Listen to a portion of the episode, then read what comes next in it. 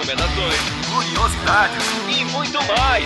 Está no ar mais um 30 Minutos, sua meia hora alucinógena de literatura.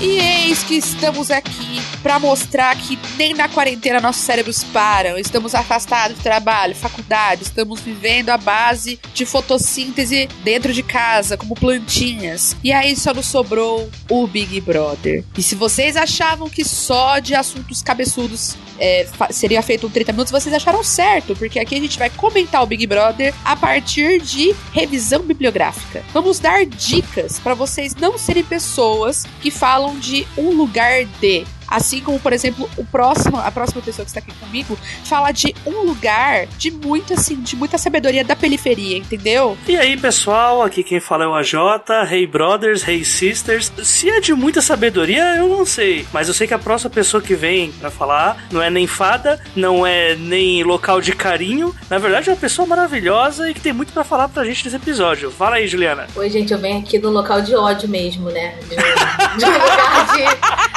É, eu venho de um lugar de, sei lá, cara, de, de passar raiva. São três meses passando raiva, mas tudo bem, vamos que vamos. Essa próxima pessoa que vai vir falar com a gente, maravilhosa, que eu já tive a oportunidade de gravar antes, é a Lari. Vem, Lari, vem conversar com a gente. Oi, gente, tudo bem? Eu vim aqui do lugar de espectadora do ódio da Ju. e de todas as indicações maravilhosas da Ceci e de conhecer o AJ que eu não conheci. Prazer! Prazer! Ah, é mesmo, né? Prazer, AJ. Eu também te conhecia, mas eu já, já gostava de você por causa do Twitter, então é isso. É isso, AJ. Saudade do que a gente ainda não viveu. Ao vivaço. Já teve citação a Neymar hoje, olha aí, ó. É, isso que tá acontecendo aqui nesse podcast. Neymar que mostrou que é um merdão. Se a gente tinha alguma dúvida, esse cast também vai servir para provar que o Neymar é um merdão. E eu jamais perderia a oportunidade de xingar o Neymar, vocês me conhecem. Então, antes que essa abertura fique muito longa e o Beber me mande tomar no cu num lugar de ódio também, é, vamos começar aqui a fazer essa análise.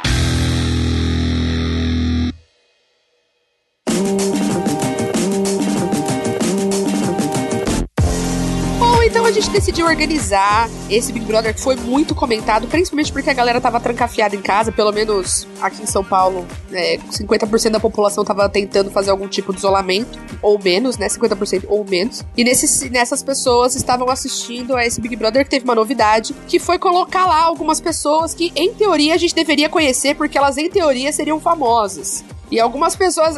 Aí eu fiquei, ué, não tô entendendo muito bem direito. Por que, que eu deveria conhecer algumas pessoas? Eu não conhecia. Conhecia a Boca Rosa porque eu tinha um, ba um batom da Boca Rosa. E conhecia a Manu Gavassi porque é, eu não posso contar no ar a situação, mas eu conhecia a Manu Gavassi em função do local é, em que ela gravou aqueles vídeos ridículos que circularam na internet. Fica aqui o enigma, tá bom? Eu não citei nomes de nenhuma empresa, que fique bem claro.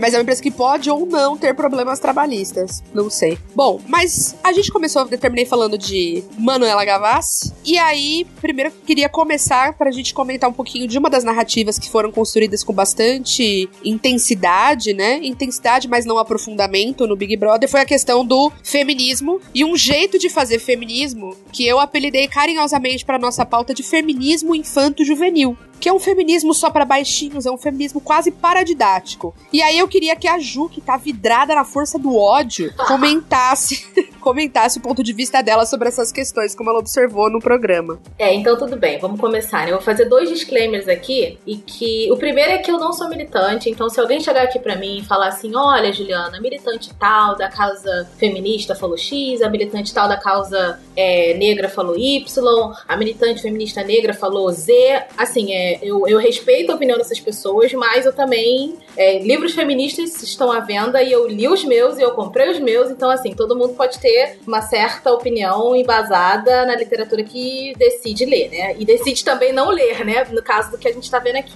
E eu queria, meu segundo disclaimer é que, tipo assim, quando eu comecei a assistir Big Brother, eu só queria me alienar. Então, assim, beijo Adorno. Porque o meu sonho era ter assistido um programa em que eu fosse discutir sobre feijão, sobre a briga do arroz, entendeu? Entendeu? A briga do.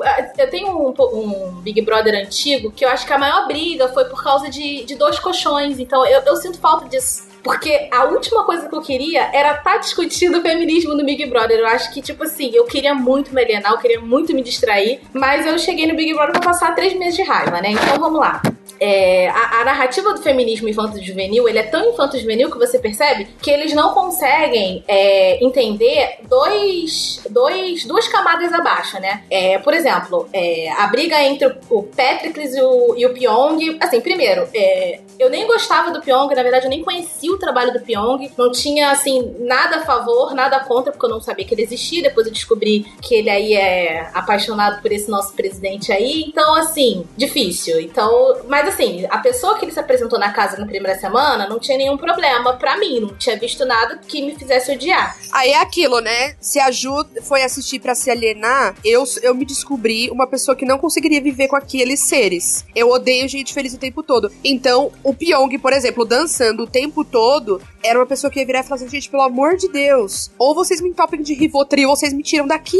Não tem como. Mas você. Mas olha só, tudo bem, ele dançava o tempo todo, mas você entende que a narrativa que foi criada sobre ele já é uma narrativa machista, porque aqueles, aqueles meninos, o, o grupo dos, dos homens maravilhosos, os machões do BBB, eles entraram ali com uma narrativa, aquela narrativa ali é na verdade homofóbica, entendeu? Porque o problema que eles tinham com o Pyong é que o Pyong dançava. Quando você faz essa sobreposição, porque aí é isso que, que me irritou, né? Porque as pessoas não conseguem entender interseccionalidade de opressão, porque você vê ali que a primeiro problema era homofobia, né? Porque um homem não pode dançar. E aí o segundo problema era o coreano que dança. Então, tipo assim, era xenofobia, entendeu? Já começou, tipo assim, na primeira semana já tinha um problema de xenofobia com pitada de homofobia. Era uma coisa que, tipo assim, eu só queria discutir por causa do feijão. E aí a primeira semana do programa é sobre isso, entendeu? É inacreditável, inacreditável. E aí é, o programa segue. Ninguém consegue perceber que o Patrick, ele na verdade é uma pessoa é, que consegue manipular muito bem ali, tanto é que quando ele sai, aquelas meninas que se achavam as maiores feministas do, do Brasil, todo mundo chora porque não entende. Por quê? Porque elas só conseguem entender o que tá na cara, entendeu?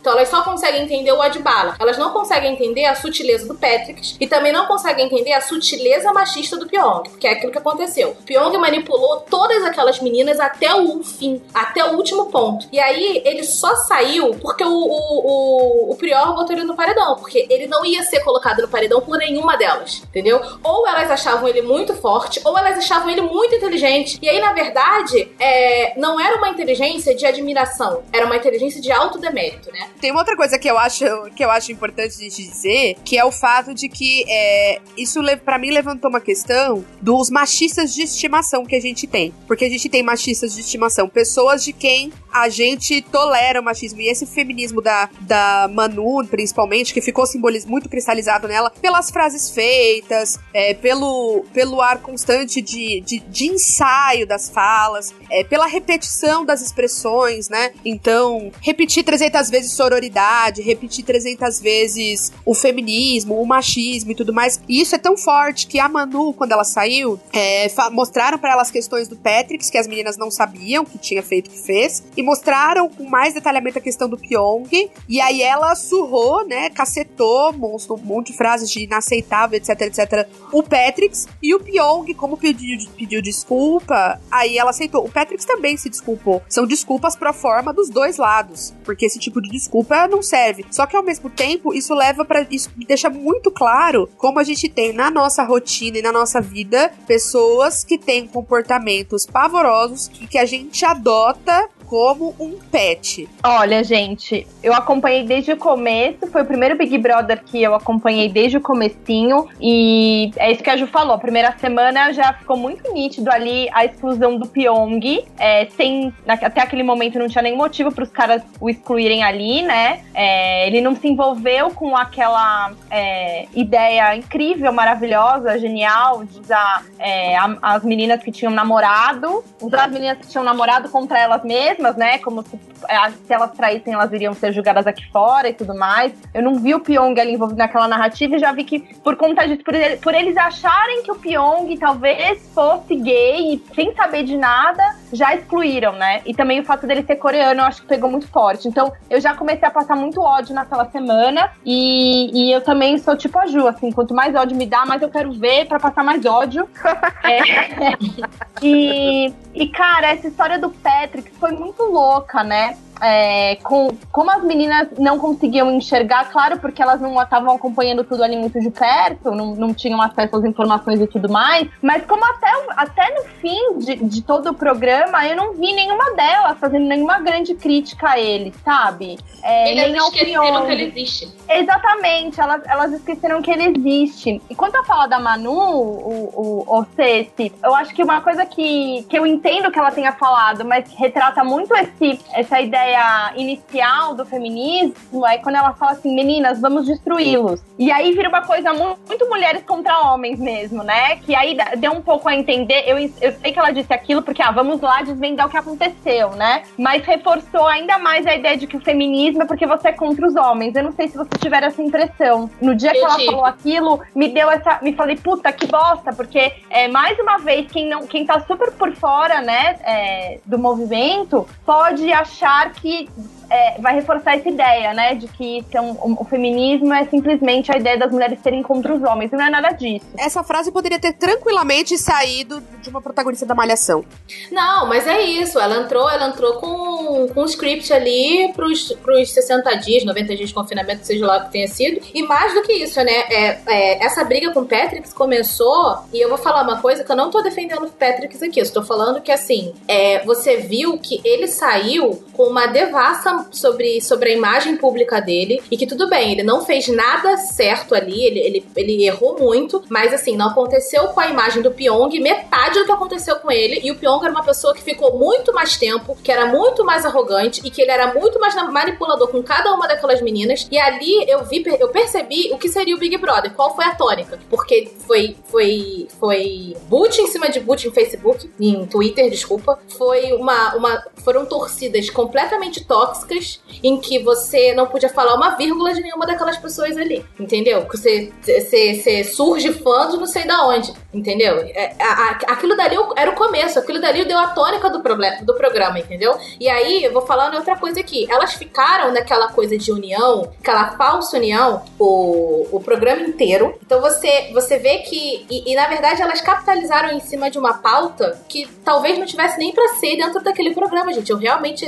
Que aí o que você faz? Você capitaliza em cima de uma pauta, você apaga qualquer divergência, como se não existisse feminista xingando outra feminista, né? Como se a Bell Hooks não tivesse escrito um, um livro em 1980 falando mal da maravilhosa Angela Davis, que todo mundo ama. Então, assim, é, não pode existir divergência do feminismo. Não pode existir uma pessoa que fale. É, não pode existir uma mulher que esteja contra um grupo hegemônico do feminismo pensado, né? Então é aquele negócio. É, é não, não, se pode abraçar a boca rosa, porque por mais que elas tenham errado, entendeu? Dentro dali, é engraçado como o, o tempo passa e a gente percebe será que ela errou mesmo, né? Porque ficar com aquelas garotas ali ia ser insuportável. Então, assim, não se pode abraçar a boca rosa, não pode abraçar a Mari, não pode abraçar a Fly, elas têm que ser escorraçadas mas aí o, o pior é que você tem que dar várias, é, várias várias segundas chances ali, né? Me dá a sensação um pouco de que a noção de feminismo, ela tá muito arraigada a um conjunto de regras. É, eu nunca tinha me dado conta de quantas pessoas veem o feminismo dessa forma, como um movimento em que se pauta regras do tipo, independente de qualquer coisa, a mulher apoia a mulher. Não, não é verdade, porque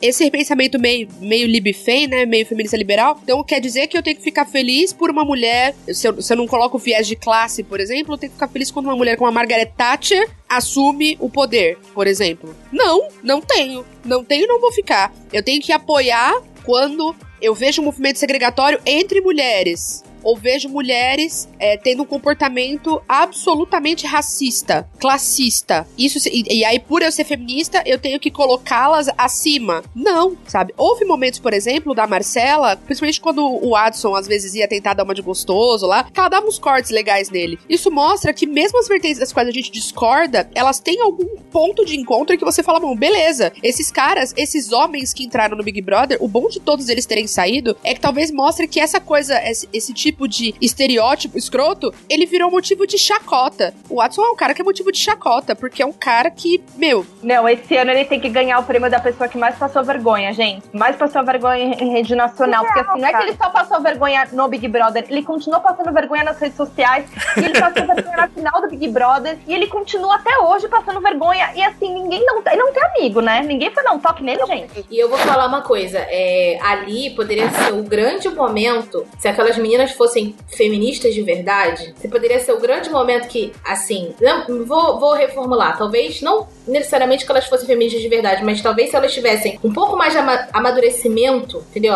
Sei lá, se elas tivessem outro tipo de, de posicionamento, ele poderia ali ser um momento que ele poderia até ser desconstruído, ele poderia ter um, um certo, uma certa conversa, mas elas que chegaram e falaram para ele o que o, qual era o começo de tudo, entendeu? O que que era verdade, o que era mentira, elas, elas se tornaram é, as donas da razão, as donas da verdade é dali daquele momento em diante, entendeu? E a, e a desse é a partir desse momento que a, a, o prior como figura cresce porque ninguém suporta aquilo. E ainda vou falar outra coisa. É, é, eu dei vários nomes pra, pra, nossa, pra nossa conversa aqui. E assim, eu talvez um, um, pra essa primeira fase do programa, acho que ficou claro que feminismo liberal não libera ninguém, né? Ninguém, nenhuma pessoa. É simplesmente uma reprodução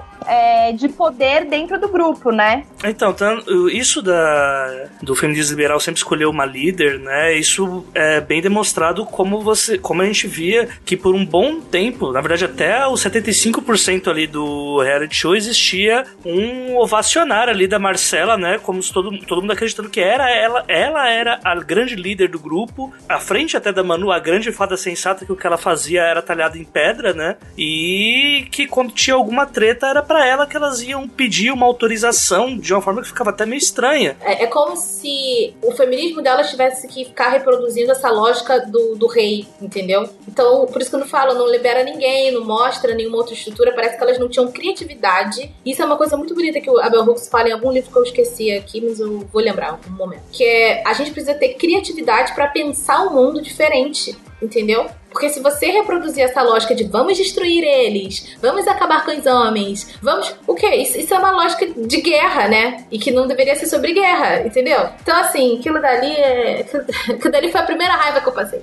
É, um acréscimo que eu queria colocar é que, assim, até voltando lá pro ponto princípio que a gente tava falando sobre esse feminismo meio adolescente e tal, isso não cabe muito a mim falar sobre como que tem que ser a conduta da, uh, do feminismo, mas eu posso dizer que é, existe nitidamente uma idealização do que é o homem que a gente tem que lutar contra, né? Tipo, colocando no, no ponto da, das meninas ali da casa, porque você via nitidamente que não é a questão de ser um um homem que a gente vai ser contra, mas sim o estereótipo daquele homem que seria considerado hétero escroto e tal. E talvez seja até um pouquinho polêmico que eu vou falar, mas você ter características de um cara hétero escroto não faz de você um hétero escroto. Tal como elas ficaram amigas do Pyong e do Daniel, né? Só que pelo Babu ser um cara que falava mais alto, que tinha ali vestígios de masculinidade tóxica, foi um cara que foi chamado de monstro na casa por mil e um motivos. Eu acho que um dos lugares de onde isso vem é esse, né? Desse, essa idealização do inimigo. Você dá para ver,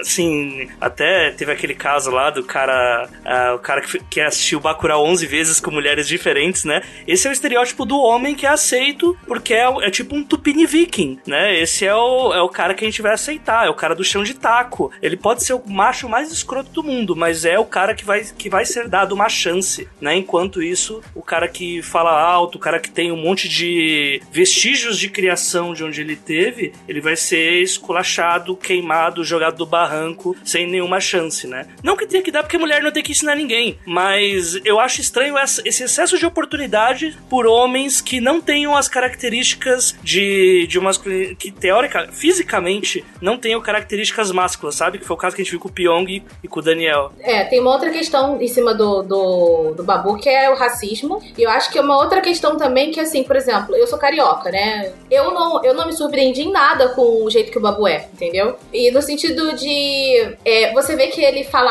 alto ali, não sei o quê, mas é, no momento em que a Manu chegou pra ele e falou assim: Poxa, Babu, achei que você falou um negócio errado, ele ouviu, ele sentou e ouviu. Então, assim, é, é tanta coisa construída, é a mesma coisa assim, o, o Prior, ele foi chamado de escroto, mas ele nunca foi chamado de monstro. E eu acho que dentro ali, eu acho que talvez ele foi uma pessoa que foi muito mais é, combativa dentro da casa é, do que o próprio Babu. Ele foi muito mais de enfrentar. Gente, o cara afirmou em rede nacional que gritava com a mãe. Não, e é detalhe, eu acho que essa briga, sabe que sabe essa briga foi a que mais me irritou. Sabe por quê? Porque naquele momento, eu acho que você não se lembra, acho que as pessoas esquecem que a briga era por causa do feijão, que o Daniel comeu o feijão inteiro, não deixou feijão suficiente, que se armou uma briga. Por quê? Porque o quem fazia o feijão era o Babu. E aí o Prior, e aí o Babu estava com raiva, e aí como o Babu já era chamado de monstro o tempo todo, ele meio que ele berrou, berrou, berrou e depois foi embora. E o Prior foi e começou a brigar com as meninas.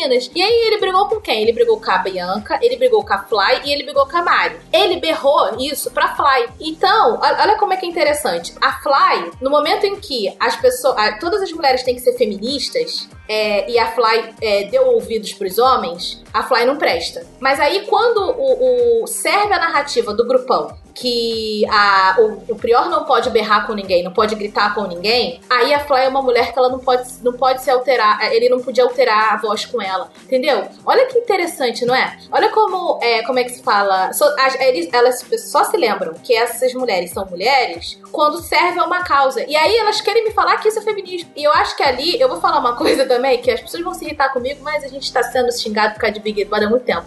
Foi ali uma briga de iguais. Um tava berrando com o outro. Ele falou ah, os absurdos que ele falou, mas ele falou de cabeça quente. Ela também estava de cabeça quente, entendeu? Estavam todos, os dois estavam ali brigando, berrando um com o outro de longe, sem, sem ataque físico, mas berrando com o outro. Todo mundo estava no seu, no seu máximo de nervos, entendeu? E aí todo mundo pega essa, essa pequena frase de ah, eu brinco até com a minha mãe, eu berro até com a minha mãe, eu berro com você, pra, pra transformar ele em um, em um grande machista do programa por causa desse segundo, tudo bem, ele fez outras coisas, tô falando desse momento. Entendeu? É a grande motivo do programa porque ali era interessante ver a Fly e a Bianca como duas mulheres.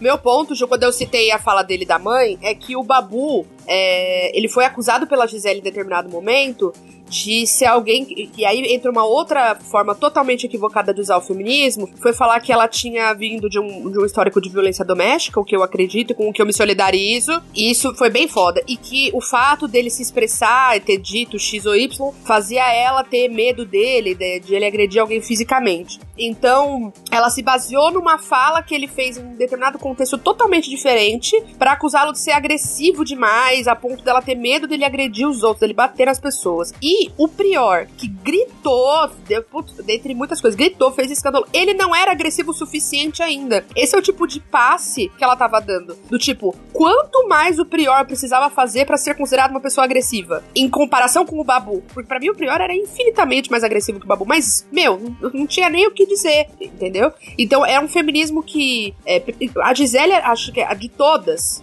de todas as pessoas, assim, todas as mulheres, a Gisele era a pessoa que mais me incomodava, assim. Para mim, ela é o exemplo perfeito da classe média que o GC Souza caga nos livros, assim, da, tipo casseta, assim, que é da, da, da ralé, da elite do atraso, que é uma classe média burra, uma classe média que quando acende, acende pra pisar em quem tá embaixo uma classe média, tipo o Poço, que reza pra tá lá no andar 8, 7, e não é para poder comer melhor, é pra poder cagar na comida de quem vem embaixo, entendeu? Isso para mim foi uma coisa que me chocou e me deu gatilho, porque e, o quanto de gente assim eu não conhecia em movimento estudantil da universidade pública. Muitas pessoas que se posicionavam, por exemplo, contra a ampliação de verba de moradia estudantil para reforma ou contra a ampliação de bolsas de, de permanência, porque quem não tinha, quem não tinha condição não tinha que estar tá vindo fazer faculdade. Primeiro melhora a condição de vida. E aí para mim veio uma outra lembrança das falas da Gisele e da Manu, que também tem muito a ver com a minha história, que é uma, uma situação que, que aconteceu comigo profissionalmente, minhas alunas foram fazer um negócio lá de. Foram fazer uma manifestação num dos eventos da escola. E elas escreveram coisas no próprio corpo, desenharam coisas no próprio corpo, tipo jogos, assim, sabe? Aqueles jogos interclasse. E fica, se desenharam em si com lápis aquarela, foram com umas blusinhas e uns shorts mais curtos e desenharam tudo. Show, maravilhosas, perfeito. Uma intervenção super adequada pra idade, super poética tal. Quando eu fui no banheiro, as pias todas cagadas, cheia de papel, cheia de ponta de lápis. E as bonitas lá na, na arquibancada. Falei, viu, pode vir todo mundo que se pintou aqui. Porra de feminismo é essa que vocês estão defendendo que tá deixando merda pra faxineira limpar? A faxineira não é mulher? Ela tem que ficar aqui vindo limpar a, o resultado da intervenção de vocês? Pode todo mundo limpar isso aqui agora e que não se repita mais. Porque eu não ensino vocês a fazer esse tipo de coisa, não. Mas é aquele negócio, né? A, a Gisele é aquela pessoa que sabe exatamente o que ela tava falando. Porque quando ela chamou o Babu de agressivo, ela chamou no contexto que tava, é, tava o Babu e a Marcela no paredão. E ela chamou para ela ativar o que a Patrícia Hill Collins chama de imagens de controle, né? É, existe um, um, limiar em que você não pode cruzar, porque senão você cai naquele. Como pessoa negra, por isso que a, a Patrícia é, é teoria para pessoas negras, você não pode sair daquela, daquele, daquele comportamento esperado, porque você cai naquele, naquela imagem de controle irremediavelmente. Então, assim, a narrativa do Bobo Monstro é exatamente o que eu esperava de uma, de uma advogada como a Gisele, entendeu? É, e aí a gente volta, né? Que tipo de feminismo é esse? É um feminismo que serve para fazer meme da Manu fazendo caretinha, mas não é um feminismo que faz qualquer tipo de intervenção real, nem na própria conduta. Reproduz o poder que aspas combate quando chega, quando, quando a feminista tá branca, é branca, né? Ela tá ali, ela aspas, acho que ela é mais poderosa do que as outras. Não tem interseccionalidade, né, gente? É, é muito importante que a gente fale sobre a perspectiva decolonial do feminismo. Tem, tem um livro muito legal que eu tô lendo agora, é, organizado pela Luísa Buarque de Holanda, que chama Pensamento Feminista Hoje, Perspectivas Decoloniais. E aí é uma reunião de, de teóricas, é um livro super uh, fácil de ler, gostoso, uma leitura fluida, e fala exatamente sobre isso. Dentro do próprio movimento, a gente sabe que tem, aí ficou muito claro, né, essa reprodução da opressão, é, exclusão, enfim, tudo que, que, a, que as feministas, é, o, o grupo, né, luta é, por direitos, por não serem mais oprimidas, quando chega no poder, quando se vê no lugar de poder, pratica, reproduz o mesmo, mesmo esquema, né? Sim, não há nenhuma consciência de classe, né? E dá para você perceber isso nitidamente, até pela Gisele mesmo. A, a, forma como ela tratava, como ela levantava pautas da forma que a convinha, né? Eu não sei se convinha tá certo, que a convém, enfim, mas como o, o Babu era o vitimista, né? O Babu era vitimista porque ele falava para todo mundo que ele era pobre, mas o Daniel não, o Daniel era um merecedor, porque ele era pobre, ele precisava muito desse dinheiro. E, o, e tipo, a vida do, do cara é ter 22 anos e fazer mochilão ficando de hostel em hostel. A pessoa que acha que isso é pobre, cara, tipo, é nitidamente esse feminismo da capricho aí, da Manu Gavassi, que você não, não enxerga quem que, quem que são as pessoas que são realmente pobres. Pessoas que não fazem a mínima ideia de que mais de 60% do país vive de meio salário mínimo. Achar que um cara que faz mochilão rodando o país, rodando países é, é, uma pessoa pobre, né? E quando é alguém acima dela, que no caso é a Rafa Kalimann, que filha de gente rica, foi, foi para 1.800 países para ir lá colonizar a população negra, ah não, essa moça, ela não precisa de dinheiro porque ela gasta 6 mil no produto X e eu não tenho esse dinheiro. Eu sou pobre, eu só ganho 3 mil sendo advogada formada. Ah, vá pra puta que pariu.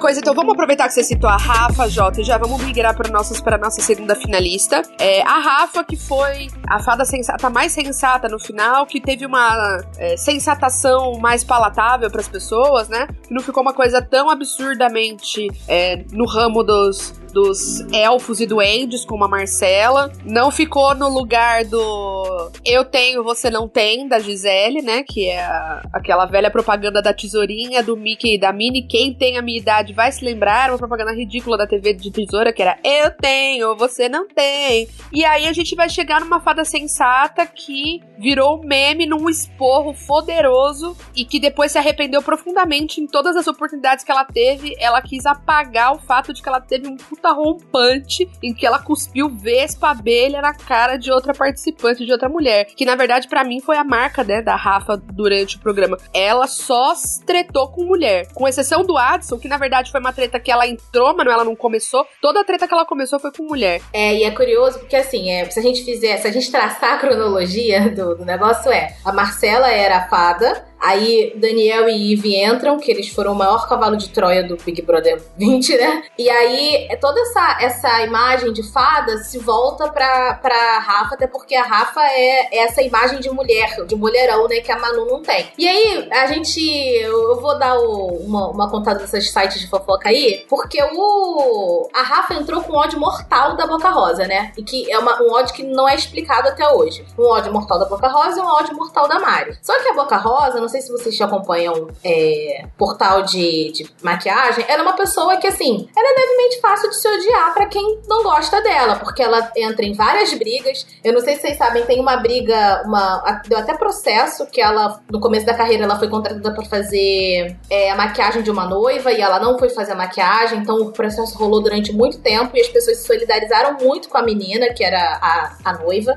E uma das mais recentes, que eu acho que foi o, o a treta que ela se meteu, que mais catapultou a imagem dela do, do sentido na internet, foi que ela falou que ela tinha emagrecido comendo umas comidas da terra, assim, comendo só fruta. E aí foi depois descoberto, porque a mãe dela é, foi falou, é, falou sem saber que estava sendo gravada, que na verdade ela fez uma lipo. Então quando a, quando a, a Boca Rosa entra no Big Brother, odiar ela era muito fácil. E aí ninguém se perguntou por que, que a Rafa tinha um ódio mortal na Boca Rosa. Por quê? Porque a gente achava que realmente a, Beyoncé, a Bianca era uma pessoa não grata, uma, uma pessoa difícil, uma pessoa mentirosa. Então, assim, essa foi a imagem que foi feita em cima da Bianca, né? É, que ela era uma mentirosa, que ela realmente é, enganava as pessoas. E aí o tempo foi passando e você via que quem estava engajado de verdade em toda essa briga era muito mais a Rafa. Claro que a Bianca também não era uma, nenhuma santa, mas a, a, quem pegou esse ranço para sempre foi a Rafa, porque a Bianca foi viver a vida, foi tentar dar uns beijos no Guilherme, foi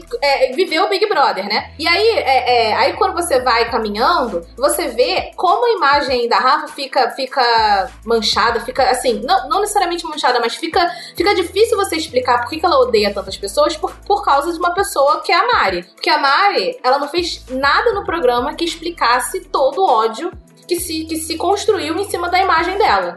Tanto é que quando a Mari chega para perguntar pra Manu por que, que ela não gosta dela, e aí a Manu, ah, porque você anda com a Fly? Aí a, a Mari falou assim, ué, mas você que é a justa, ela tá, tá, tá me julgando por uma coisa que eu não fiz? Então assim, e aí, quando a gente vai perceber, ela pegou o ranço da, da, da Rafa, que é inexplicável. Entendeu? Nada que a, a Mari tenha feito no programa explica. E nem o que foi, nem o que veio a público depois, né? Porque parece que teve uma festa que ela não foi chamada para tirar uma foto, a Rafa não. Entendeu? São sempre coisas assim. É sempre uma rivalidade feminina injustificada, né? E é tudo em cima da, da dessa imagem que a Rafa constrói de ser muito justa, de ser muito justiceira. E, a, e eu vou falar mais, assim, a Rafa só, só depois, ela só foi tentar se limpar depois que o. Que, da eliminação da Marcela, que o Thiago vai e fala assim: é, todas vocês vocês foram canceladas em algum momento. E aí a Rafa foi para e tenta se aproximar da Mari, empresta roupa pra Mari. Tanto é que o Babu, no, na, no paredão seguinte, ele fala: Ué, eu pensei que a, a Mari ia votar na, na Rafa, mas aí a Rafa tinha emprestado uma blusa, uma, um vestido da Mari. Ou seja, a Rafa lá dentro já, ela já mobilizou a narrativa que ia ser levantada do ódio mortal da Mari, que não faz nenhum sentido, e já emprestou uma roupa ali para tentar ali apagar a história, entendeu? É, tem uma, tem uma coisa assim, ó, no quero fazer advogado do diabo, tá, Ju? A Rafa, ela não foi me incomodar durante, durante muito tempo e eu fiquei me perguntando por quê. É, e acho que tem uma coisa da nossa educação de estar tá muito acostumada a ver mulher brigando por porra nenhuma. Isso, isso, exatamente. Nossa, falou tudo. A gente tá acostumado a ver mulher brigando por porra nenhuma. O que que aconteceu? Ah, nossa, batom. Puta, brigou. Beleza. É, então parece que, que existe isso, né? Que as brigas masculinas, elas têm algo de muito mais relevante do que as brigas femininas, né? Tipo, ah, os caras tretaram. É mais palpável, né? A briga briga masculina é sempre mais palpável, é sempre do que a, a briga feminina já virou qualquer coisa, né? É, e tem uma coisa assim do motivo mesmo, sabe? Parece que o motivo masculino, ele sempre é mais justificável do que o feminino. É, então eu me dei conta disso também, que para mim tava passando batido, porque existe uma coisa de estar numa sociedade em que isso é visto como algo natural. E era natural para mim também. É que o homem tem uma honra a zelar, Ceci. E aí você vai ver a honra é o quê? A honra é a porra do escapamento da moto, entendeu? Furado. sabe? Vai tomar no cu, entendeu? O carro rebaixado, sabe? Cheio de neon, uma coisa horrorosa. Agora, aí eu fiquei pensando, né? É, em determinado ponto, o Chico Barney, e eu vou marcar o Chico Barney quando sair esse podcast, o Chico Barney falou uma coisa uma vez, ele apelidou as meninas de réguas sensatas, né? Porque elas ficavam o tempo todo medindo as pessoas do tipo, não, porque tal pessoa melhorou, porque eu dei oportunidade, tal pessoa melhorou. Olha como eu consegui melhorar o Babu, disse Manu Gavassi. É, você acha?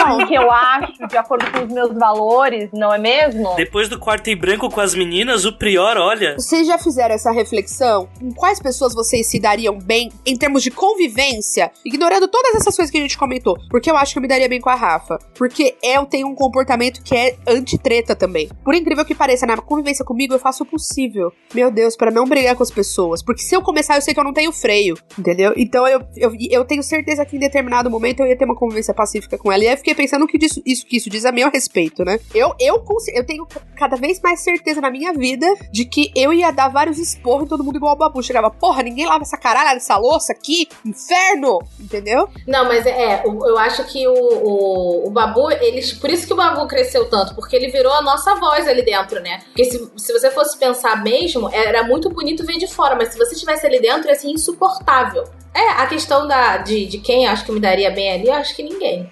Nem sei, acho que nem o Babu. Insuportável. Não, eu tô falando sério. Olha que eu torci muito pra esse menino, mas olha, não sei. Eu acho que. que...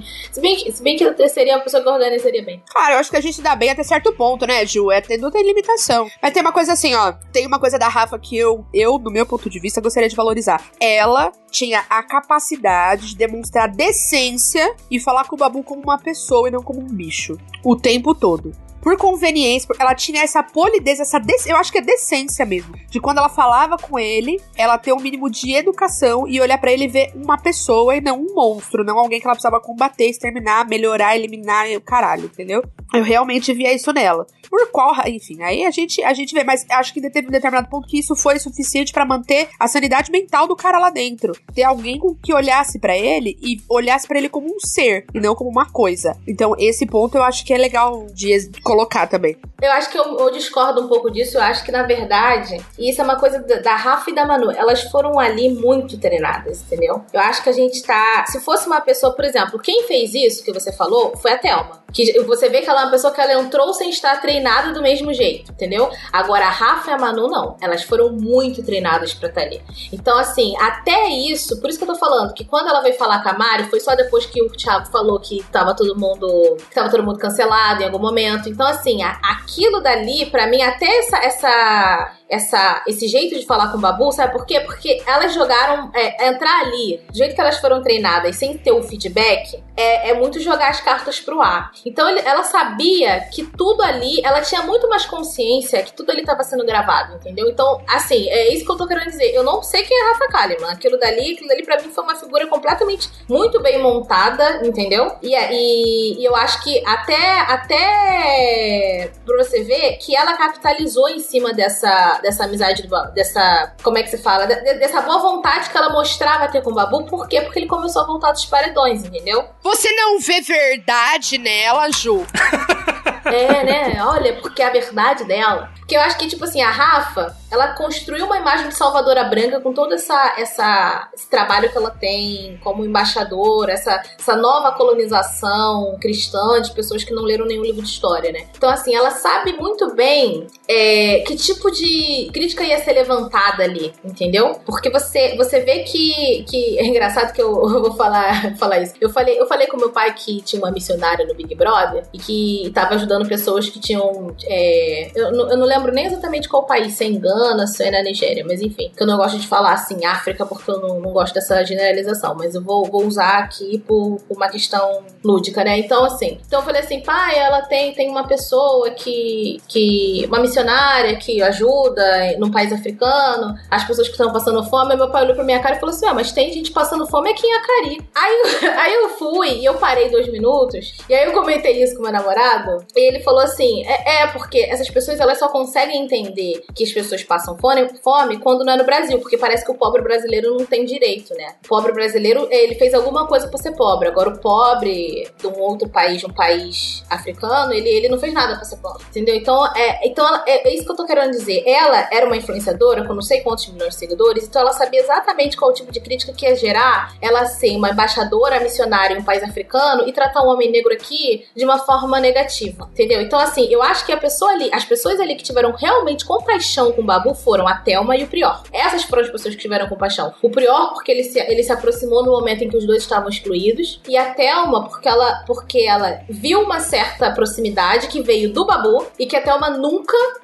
nunca retribuiu. E aí, é, esse, esse é, talvez seja o maior problema que eu tenha com a figura que foi criada em cima da imagem da Thelma. Mas você não acha que teve um momento ali que a Thelma. Que foi, inclusive, eu acho que quando foi a virada da Thelma no jogo. É, quando tava, acho que a Gisele, a galerinha da comunidade hippie, a, a Gisele, a Marcela, acho que o Daniel, falando mal do Babu e ela se incomodou e falou: Não, se eu ganhar o anjo, eu vou dar para ele. Você não acha que nesse momento ela, ela ficou mais claro o posicionamento? Comportamento dela em relação ao Babu? Porque eu senti não. isso e achei que ela foi punida por conta disso, que depois era um monstro pra ela. Foi essa atitude dela que criou o racha na comunidade hippie. Porque aí, depois o Daniel e a Ivy ganham um anjo, colocam ela no monstro, e aí tem um racha entre é, Manu, Rafa e Thelma e o resto da comunidade. É ali que surge a primeira coisa. É, a ponto depois da, da Marcela pensar ela, né? Porque a Marcela vai e fala pra ela assim: ah, tem consequência. E aí, por isso que eu tô falando que não houve é, essa virada na Thelma. A Thelma nunca virou. Já vamos então pra campeã, porque aí a gente já vai falando das questões raciais do programa, pode ser? Isso, ótimo. Vamos entrar na campeã.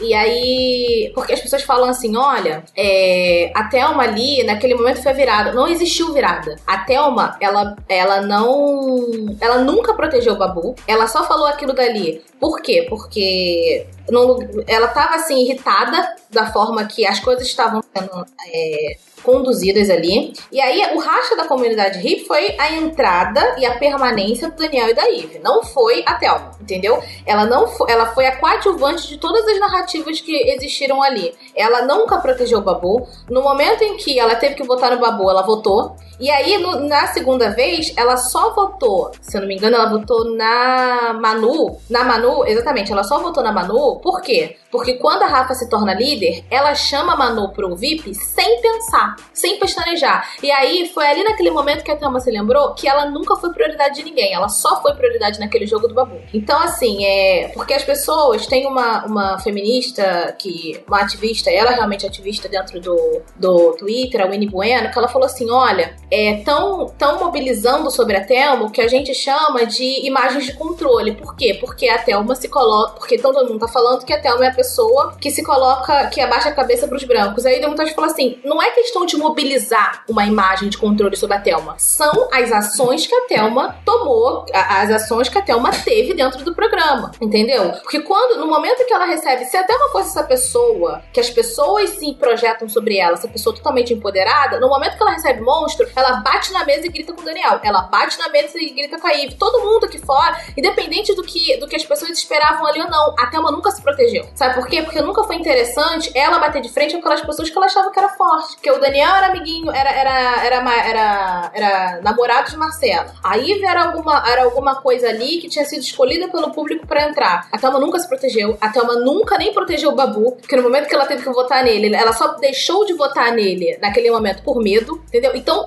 a trajetória da Thelma é uma trajetória marcada do medo, entendeu? Ela não brigou por si mesma, ela não chegou, ela dentro do programa, ela nunca enfrentou a Marcela. Ela chegou para enfrentar a Marcela agora, depois que ela é milionária. Até, assim, minha filha. Agora que você sabe todas as informações, eu vejo, eu via na Thelma uma figura muito acuada pela própria trajetória. Eu não sei se existe, se, se tiver um livro que eu possa ler, Ju, que, que faça, me faça esclarecer melhor isso, e você tiver uma recomendação, eu agradeço muito. Mas para mim vinha muito uma coisa de que existem trajetórias que a mesma trajetória, ela pode empoderar alguém ou acuar alguém. Eu, eu vejo dessa forma. O que, que eu tô querendo dizer com isso? Ser uma pessoa, ser a única aluna negra de uma faculdade de medicina, te transforma, ponto. Mas ela pode transformar de duas maneiras. Pode transformar te tornando alguém que vai meter o dedo na cara de todo mundo. Vai virar e falar assim: eu mereço estar aqui sim, vocês calem a boca, seus filhos da puta, e não, não chega perto de mim, e acabou, meu lugar tá aqui, vocês não vão me tirar. Esse é um tipo de transformação em que você age. E eu acho que tem um outro tipo de transformação que é você se cala e entra num tipo de modo de sobrevivência. Todos os relatos da Thelma relacionados a essa experiência, que eu acho que é a experiência da vida dela, como,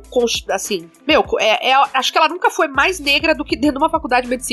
E teve isso mais marcado e reforçado o tempo todo. Todas as falas delas eram falas extremamente acuadas. Ela se sentia claramente, pelo jeito que ela falava, muito acuada mesmo. Pelos professores, pelo professor que dizia que ela não tinha que estar tá lá, pela grana que ela não tinha, pelo quanto ela era fodida e tava lá e ia ter que dar um jeito de continuar fazendo aquilo lá, porque não dava para desistir. E eu acho que isso que isso deixa um, um vestígio, entendeu? De tipo, da, de não conseguir levantar a voz mesmo. Eu via nela isso, uma pessoa que não sabia fazer isso. Não, não acho que. Eu não sei se, até que ponto, eu tenho dúvida, de até que ponto era uma escolha dela não criar o embate. Eu acho que havia dela uma decisão por vivência de que o embate, toda vez que ela fosse pro embate com uma pessoa como a Marcela, e ela deve ter convivido com uma 50, igual a Marcela na faculdade de medicina, ela ia perder. Não acho que justifique plenamente, mas eu acho que explica. E eu acho que dentre as três que chegaram na final, para mim era ela que tinha que ganhar mesmo. Porque eu acho que é, tinha pelo menos isso a favor dela, entendeu? Porque a Manu, pra mim, não tinha nada, nada. Eu, eu, fui, eu me senti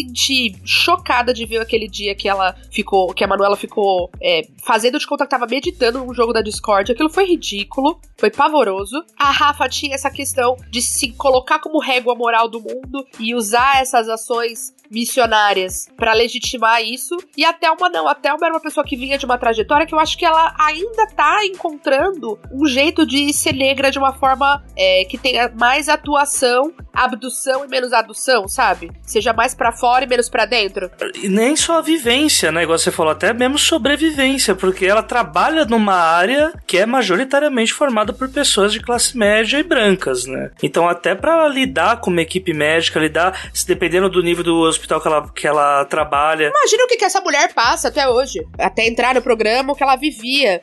Né? Então eu acho que isso. É, acho que tem isso. Acho que tem as, as transformações da trajetória. Né? Da mesma forma que tem mulheres que passam por situações de violência e se tornam atuantes, falam, e tem mulheres que nunca mais se relacionam, não conseguem mais. Se esconde. Você se encasula, se trava e você garante, bom, desse jeito eu continuo viva, desse jeito eu continuo operando. Enfim, é, eu vi a trajetória da Thelma muito dessa forma. E acho sim que ela não sabia muito muito como operar essa afinidade que ela tinha com o Babu. Tipo, ela gostava dele, mas ao mesmo tempo ela acho que não sabia mesmo como lidar com isso dentro do jogo, entendeu? Acho que deu bug, deu tela azul. Não, acho que deu covardia. É, é, por isso que eu, eu não consigo. É tipo assim, eu, eu, eu, entendo, eu entendo o que vocês estão falando, mas assim, eu não consigo é, olhar pra Thelma sem ver covardia, entendeu? Essa, essa. A Thelma nunca foi prioridade da Marcela. A prioridade de Marcela sempre foi a Gisele. E depois se tornou o Daniel, em alguma medida. A Thelma nunca foi prioridade nem da Rafa nem da Manu. Elas pegaram a, a, a Thelma e. Por quê? Porque elas, como muito preparadas para estar tá ali, elas perceberam como a Marcela estava sendo lida aqui fora antes da própria Marcela. Mas por causa de uma preparação, de, um, de uma inteligência que elas tiveram de ler, o, de entender muito bem como o Big Brother funciona antes das outras pessoas, entendeu? Então, assim. Também porque passou do limite, né?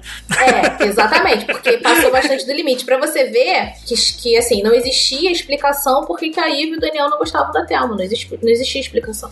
Mas você acha que ela percebia isso? Você acha que ela conseguia perceber que ela não era prioridade? Porque eu tenho a sensação de que havia uma ilusão nela de que, que, que houve em algum momento uma, uma preferência da Marcela por ela e que houve em algum momento alguma igualdade na relação da Manu e da Rafa com ela. Eu acho que ela via a coisa desse jeito mesmo, de uma forma totalmente equivocada. Mas eu acho que ela via, talvez até, enfim, por essa questão de modo de sobrevivência mesmo. Tudo bem, mas é isso que eu tô falando. Chegou uma, uma hora que eu esperava que ela tivesse repertório para entender isso. É, acho que é isso que falta, né? Talvez venha agora. Exatamente. E pra, pra si, assim, eu não tô falando nem que ela não defendesse o Babu, mas que ela se defendesse. É isso que eu fiquei esperando, entendeu? É, é, esse é meu problema. Porque ela falou assim: ah, porque eu sempre defendi o Babu. Ela nunca defendeu o Babu. Quer dizer, eu sempre protegi o Babu. Ela nunca protegeu o Babu. Ela defendeu. Ela, ela, ela, ela, como é que se fala? Ela falou que se incomodava da forma que a, a imagem dele era tratada, mas ela nunca protegeu o Babu. E aí, quando ela tava falando que ela daria o anjo pro Babu, ela tava muito mais falando assim: eu não aguento vocês. Mas era a única coisa que ela conseguia falar ali, entendeu? Eu queria que ela se protegesse, entendeu? E aí é uma coisa que é engraçada: que o, o Chico Barney mesmo ele fez o. Ele, ele, falou, ele colocou assim: ah, as, as coadjuvantes chegaram na final eu queria muito gostar da Thelma, entendeu? Eu queria muito que ela. Entendeu? Porque. Sabe por que eu tô falando que a Thelma teria muita capacidade de, de brigar? Pelo jeito que ela gritou com a Fly. Porque chutar cachorro monta é muito fácil. E foi isso que ela fez com a Fly. Mas acho que assim, ela mostrou um trunfo a hora que ela deu um esporro no Galina, né? Ah, você. A hora que ela brigou com, com o Lucas Galina, veio uma coisa ali, mas eu acho que são contra grupos diferentes, eu não acho que é a mesma coisa. Porque gritar com aqueles homens lá era mais fácil. Porque depois que, ainda mais depois que a Ivy e o Daniel chegam com aquelas informações, gritar com Galina é fácil. E depois que a, a Rafa, que é a grande Rafa Kalimann, de não sei quantos milhões de seguidores, fala que não gosta da Fly, berrar com a Fly é fácil. E é isso que eu tô falando. Brigar com quem tá abaixo é muito fácil. Porque naquela narrativa ali, todo mundo sabia. Tava saindo tô, um por um daquele grupo. Aí ela do nada berra Fly. Sendo que assim, é a mesma coisa. Que, que problema que ela teve com a Fly que era diretamente. Ah, porque a Fly cuspiu na Gisele. Cuspiu na Gisele, na Gisele que nunca, nunca defendeu a Thelma em nada ali o suficiente. Entendeu? Que, que, o qual, e detalhe, toda essa, essa briga da, da placa Gisele é por causa de Prior. Entendeu o que eu tô querendo dizer? É uma, é, são brigas sem sentido. E aí o que eu queria era só que a Thelma se defendesse. Entendeu? Poderia não defender o Babu, mas se defendesse. E mais do que isso, é, é, é não recusasse a única aliança verdadeira que ela teve ali dentro. E aí, no, no, quando ela sai, o Babu fala: Nossa, porque eu falei que eu não teria votado em você, e eu tô certa, e, e eu sempre e eu sempre tô muito feliz de ter, ter ganhado, mimimi. Aí tava todo mundo achando bonitinho. E aí a Thelma olha para ele e fala assim: é, Isso foi na rede bebê. Ai, Babu, você me ensinou muito. Você me ensinou muito sobre você ser representatividade para as meninas negras. Então ela falou assim: Ué, você descobriu que você é representatividade como médica negra agora, nos 45 do segundo tempo? Entendeu? Chega uma hora que eu, tem coisas que a gente compreende de, de, pessoas de que são mais velhas, né? Que estão que muito alheias às discussões que a gente está tendo no Twitter, na internet. Agora, é, naquela posição que ela tava de entrar no Big Brother Brasil, de, de saber, de estar tá, de tá exposta a isso, dela conseguir articular em palavras que, olha, é, é, eu fui a única negra dentro do, da faculdade de medicina, e aí chega ali naquele, na, naquele momento que ele fala com o Babu, ela fala que ele ensinou ela que ela era representativa. Entendeu? Então, assim, é uma, é uma coisa que, assim, não faz sentido, entendeu? Eu queria acreditar, é isso que eu, quero, que eu, eu, eu, eu, vejo, né? Eu sinto, né? Eu queria acreditar nessa história que foi colocada em cima da Thelma, de que ela é essa pessoa incrível, que ela é essa pessoa empoderada, que ela é essa pessoa que sempre foi acuada, mas assim, não dá, porque não bate, entendeu? Ela deveria ser a primeira pessoa a não suportar o Daniel ali dentro. O Daniel é a flor do. Daniel é a flor do, do privilégio ali dentro. Com certeza. Só pra, pra finalizar aqui minha, da, da minha parte, pelo menos até a gente for pros agradecimentos e tal. Eu, assim, a única eliminação que eu achei extremamente injusta foi a do Babu por causa da forma de voto, que aí tem todo um porém por trás. Mas eu achei bastante coerente até uma ser campeã, porque se a gente pegar as narrativas que mais é, se destacaram, a gente tem a dos caras sendo escrotos maniqueístas, né? Tentando usar o machismo para destruir as meninas lá no começo. Essa narrativa perdura até a hora que o, que o Prior sai, apesar dela já estar tá um pouco defasada ali, né? E depois, aí ao meu ver, é o, o maior vilão da temporada foi essa a palavra que o Thiago Leifert condensou no grupo das meninas, que foi a conveniência, que era um, um feminismo por conveniência, um grupo que, como o Babu diz também, que segregava por conveniência, pelos motivos mais tolos, e aí quem ganhou foi a pessoa que ficou neutra nisso. Pra mim, é, é, não era feminismo, era amiguismo. Eu quero gostar da minha amiga e eu vou usar qualquer coisa para justificar isso. E eu acho que o, o Babu, ele, ele. A, a, eliminação. Primeiro, eu, eu acho que o Prior. A, a eliminação do Prior, para mim, foi injusta. Até aquele momento, eu não tô falando sobre o que aconteceu depois, eu acho que tem que ser.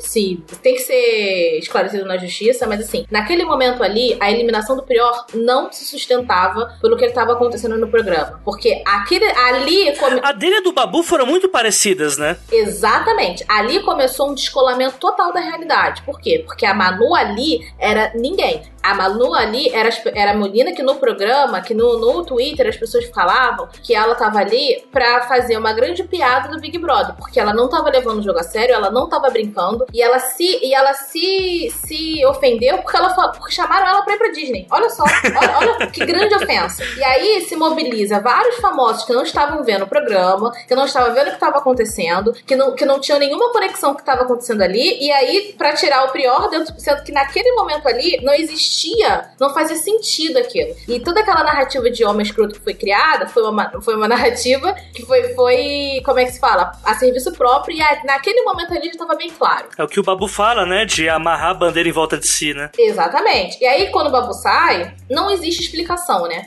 E é por isso que eu falo: é, o Babu sai pra Thelma ganhar. Por quê? Porque a, as narrativas que foram feitas na imagem dele, de monstro, de que o programa era das mulheres, como se as últimas edições também não tivessem ganhado mulher ganhou mulher negra, mulher, ganhou mulher racista, ganhou tudo quanto é tipo de mulher nas últimas edições. Tava pra tudo quanto era gosto. E aí o que acontece? Aí o Babu sai, e aí você não tem mais essa narrativa, e todo mundo foi com vergonha. Porque o Babu saiu por causa de racismo. Só por isso.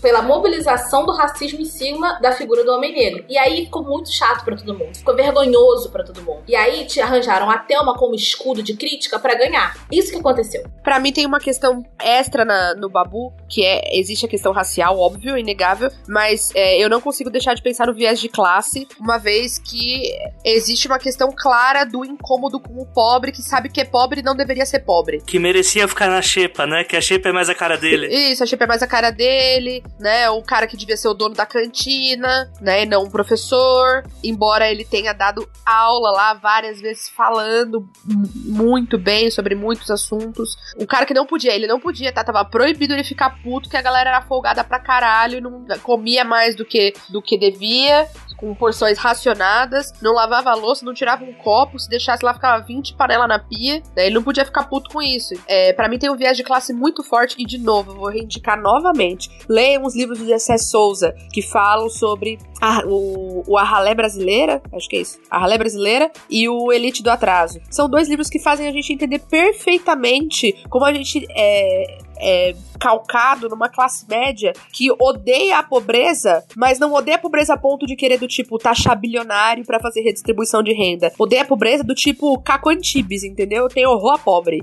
Então, para mim, isso foi um marcador muito forte do programa. Apareceu muito forte para mim, já falei, né, na, na Gisele. Acho que são duas leituras imperdíveis, pessoal. Tem que fazer, tem que fazer, sabe? Pra gente entender um pouco, assim, um dos maiores pensadores de ciências humanas vivos atualmente. Eles escreve de um jeito muito fácil e muito direto. Então aproveitem que não é todo sociólogo que dá conta disso, a maioria escreve de um jeito que não é para ser entendido. É, fala coisas importantíssimas, mas você demora três dias para ler uma página, sabe? O GC não é esse caso. E ele explica exatamente isso, entende? Como existe numa parte, assim, ó, uma parte da elite brasileira que é assim, ó, é, da classe média para cima, que tem um ódio, sabe? Do tipo, parece que é que você tem uma mansão e aí você tem aquele imóvel lascado que você não consegue se livrar e o pobre é o seu móvel lascado. Entendeu? Você quer se livrar dele, mas aí você não sabe como, então você fica detonando, você fica falando, ah, essa bosta, nossa, mas também, entendeu? E aí eu via isso muito forte em algumas falas lá, sabe? Por exemplo, quando a gente não falou aqui, mas quando o Lucas, quando o Babu ganha a moto e o Lucas Galina fala, ah, uma moto já tá bom. E sem, e sem falar que isso tudo chegou num nível que, assim, eu acho que o, o racismo e o elitismo ele ficou mais estampado fora da casa do que dentro. Porque chegou no, ao meu ver, os três grandes vilões dessa edição são a Marcela, o Adson e o fã-clube da Gisele. Porque o nível, o nível que essa gente atuou, é para mim, eu tava assistindo o reality show, assim, só pela na, pelas narrativas, eu tava me divertindo, eu tava amando os, os embates, a, a vilania dos personagens, eu tava gostando muito. Quando quebra a quarta parede no nível de ter um fã-clube como dessa Gisele, que agiu de uma forma que Carluxo teria inveja com seu gabinete do ódio, porque era uma coisa. Eu, eu nunca imaginei ver isso numa disputa de reality show, fazendo grupos de bots de pessoas negras pra é, proferir ofensas racistas contra o Babu, pra, pra produzir um, um racismo. E você via assim, os perfis, é o mesmo modus operandi do gabinete do ódio. E cara, é só um reality show. É, o nível que a coisa subiu foi muito tenso. E chegou no. Por isso que eu tô falando que assim, é, é, a Thelma foi a desculpa que eles tiveram para se limpar, porque no final teve a atriz global que chegou e falou assim: ai, gente, mas sabe o que, que é? Que das três ali da, da final, é, a Thelma é a que mais. é a que menos tem seguidores, né? É a que menos tem. É a menos rica. É, é, foi mais ou menos é, essa, é, a, é essa a lógica. Então, Tati falou assim: então, no paredão anterior, vocês tivessem se unido pra tirar a Rafa, né? Porque dentre os três, entre Rafa, Rafa, Babu e Thelma, a Rafa era menos rica. Só vale, só vale ser menos rico agora. Eu achei tanto que. Olha como eu sou ingênua. Eu achei que isso ia. Assim, pra mim era certo que eles iam se unir pra. As torcidas iriam se unir é, pra retirar a Rafa. Mas depois eu entendi que eles. Na, não sei se foi isso, né? Tô falando aqui, eu entendi, mas enfim, foi o que eu concluí. É que a Rafa tinha essa imagem, né? Da mulher. É, ela, ela era é, aceita em vários grupos. Então ela era tipo a musinha, porque ela tem um corpo padrão. Ela é religiosa, então ela agrada a, a parcela que é religiosa. Ela é a pessoa aspas que foi coerente. Ela foi a pessoa é, que era mais calma é, também, teoricamente, né? Que, que tinha um discurso ali que ela é, gritava menos, falava pontualmente e tal. E aí eles entenderam que ela era muito forte, então que o melhor era que, que eles se eliminassem. Tipo assim, ah, então é melhor eliminar outra pessoa, eliminar a Thelma, eliminar o Babu, porque com a Rafa é muito forte. Foi isso que aconteceu? Foi isso que eu entendi que eles fizeram. Eu acho que o legal dessa edição foi isso, né? Porque mesmo todo mundo com milhões de seguidores, quem ganhou foi quem não tinha tudo isso. Então também tem uma. É bom para desconstruir um pouco a ideia de que os milhões de seguidores fazem tanta diferença. Porque elas têm, às vezes, um pouco a ideia de que são seguidas por milhões de pessoas e que essas pessoas dariam a vida por elas, né? E não é exatamente verdade isso, assim. Tipo, não, não aconteceu, perdão, tipo. Mas é, é isso que eu tô falando. Toda a lógica do programa foi toda uma lógica de ódio. E aí, na final, era uma lógica de amor como a Boca Rosa já entrou queimada, era para mim era certo que ela ia sair. Ela só deu sorte no primeiro paredão de ir com uma pessoa que era mais queimada que ela por causa da história do, dos machistas lá, que não, não tinha vindo ao público, é, não era conhecimento de todo mundo ali dentro, entendeu? É, é, e por isso que, por exemplo, o, o, o Thiago não falou em nenhum momento quanto foi a votação. Ah, deve ter sido uma votação bem bosta. Porque a, a, o ódio mobiliza muito mais do que o, do que o amor, do que, a, do que o carinho na internet.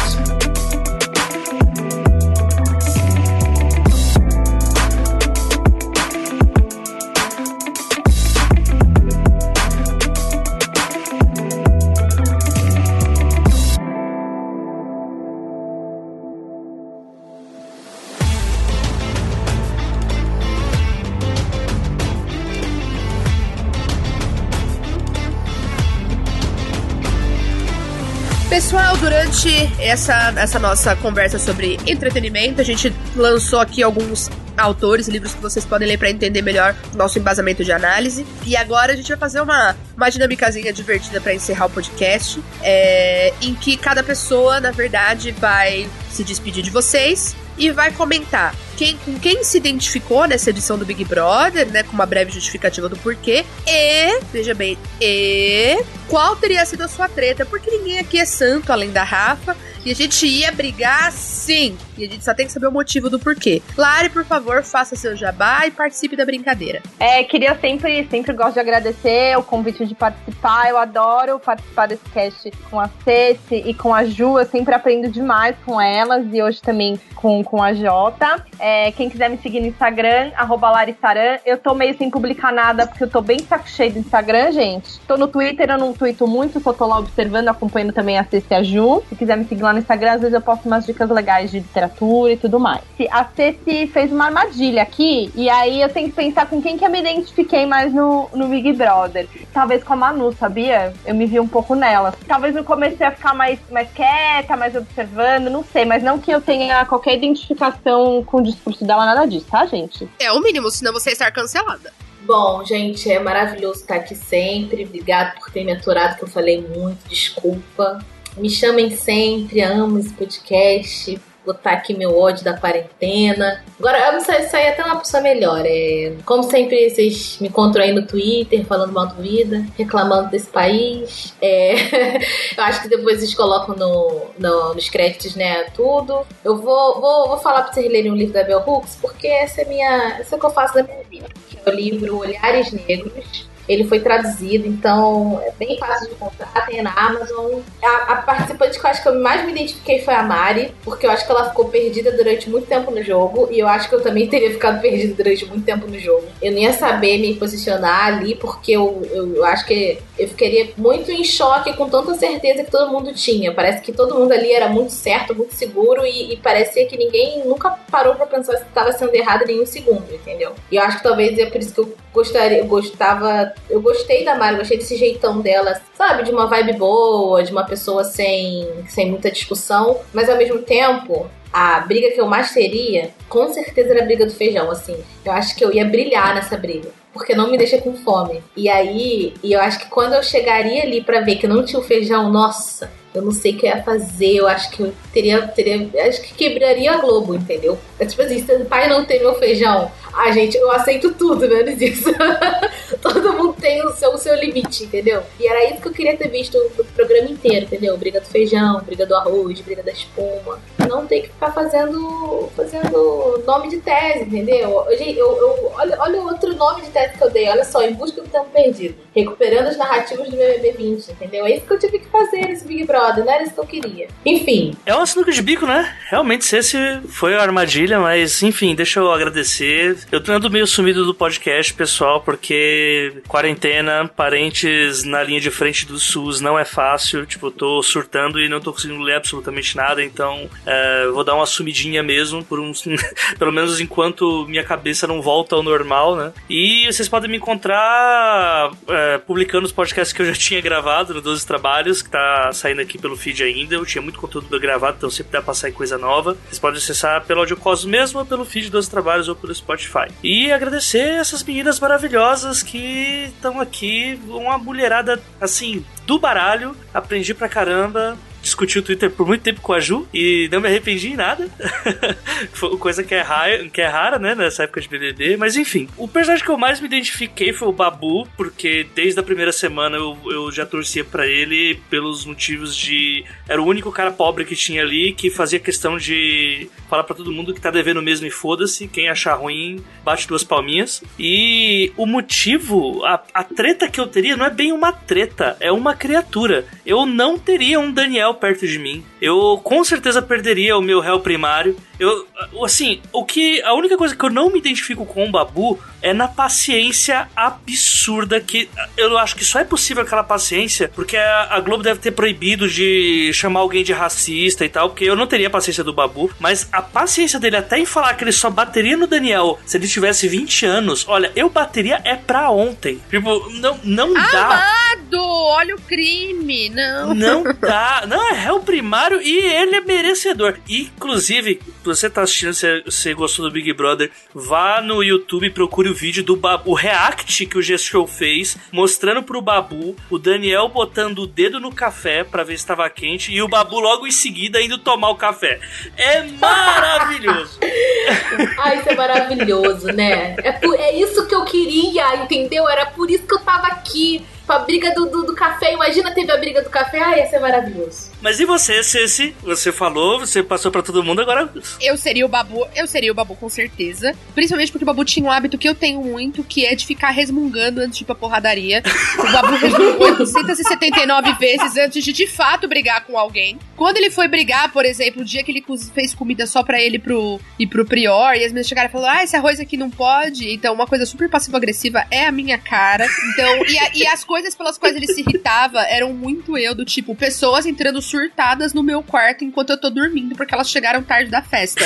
Vai tomar no cu, entendeu? Então, na verdade, aquela primeira briga do, do Babu, em que as pessoas entraram surtadas, na primeira semana que as pessoas entraram surtadas, gritando no quarto, ele tava dormindo no chão, ele levantou e falou: Porra, puta falta de respeito! Eu tava dormindo, caralho! A frase dele: Já fez 12 horas de festa? Quer after pra quê? Exatamente, isso é maravilhoso! Essa é a minha alma. A minha alma é isso. 12 horas de festa que é after? Todas as vezes que ele teve deu deu um esporro no Prior, foram várias, teve duas memoráveis. Uma que ele tava imitando a Eve e o Prior tentando adivinhar quem era. E ele, ele falava várias pessoas, eu não falava. E aí o Prior, aí ele virou e falou assim: Porra, você tem a, a sensibilidade de um catéter. Que é o tipo de comentário que eu faria. Vocês que me ouvem sabem. E a outra é que ele tava dando, conversando com o Prior e o Prior coçando o saco. Ele, porra, vai tomar um banho, fica mexendo no pau falando comigo. E isso é uma outra marca minha. Eu só brigo com as pessoas com quem eu tenho algum tipo de intimidade. Eu não ia conseguir brigar com desconhecidos, então ia demorar algumas semanas para eu ter a minha primeira treta. Três dias, é. Ceci. Fala a verdade. É, é. Eu.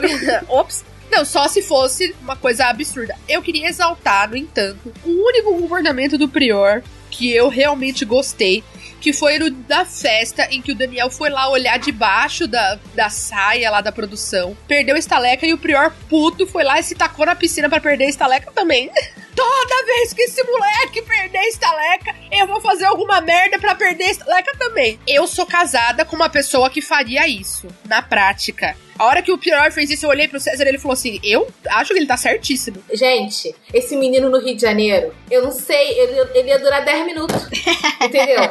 Ele não, ia, ele não ia pegar um ônibus aqui. Ele não ia conseguir, não, não, não faz sentido, não ia, não ia conectar. Eu não sabia que não podia comer todo o feijão da panela. É, é. Então, na verdade, é isso, né? Eu seria o babu brigando porque as pessoas estão entrando no meu quarto e me acordando de um after de 12, depois de 12 horas de festa. Eu não tenho como negar isso. É, e a minha briga com certeza seria aquela em que ele falou: Porra, tá falta de respeito. E os esporros que ele dava no Prior, porque, porra, vai tomar uma porra um banho. E o Prior queria brigar e ele tava sem microfone, ele não podia. Ele correu pra dentro do box onde tinha captação de áudio, porque eles ficam sem microfone pra tomar banho. E começou a falar: Mano, os caras tão rindo. Tipo, que a galera atrás do vídeo tava, do vidro tava rachando do esporro. Então, eu, eu seria essa pessoa que dá esse tipo de, de esporro. E eu ia brigar com as pessoas, tipo, mano, sai daqui, vai tomar banho, vai lavar louça, sabe? Tipo, higieniza essas paradas, inferno, essa nojeira da porra. O César ficava muito angustiado vendo com as malas todas bagunçadas. Ele falava, olha esse chiqueiro, meu Deus, que absurdo, povo porco da porra. O César, então o César é, também. Repare o quanto de coisa que a Ceci brigaria e ela acha que isso aconteceria depois de algumas semanas. É uma positividade maravilhosa. Mas não, não é isso. Mas os meus esporros seriam com as pessoas com quem eu tenho intimidade. Essa é a questão, entendeu? Gente, muito obrigado por terem ouvido. Para as pessoas que estavam reclamando que a gente só tava fazendo cast pesadíssimo, vem um cast da risadaria. E aí tem ainda algumas, algumas dicas de leituras importantes que a Ju deu, que a Lari deu, que eu dei também, que o AJ foi comentando aqui com a gente. Então façam leituras teóricas pra gente conseguir entender que mesmo o entretenimento ele pode ser pensado. Não é o ideal, mas é o que temos, né? Muito obrigada a todos e até a próxima.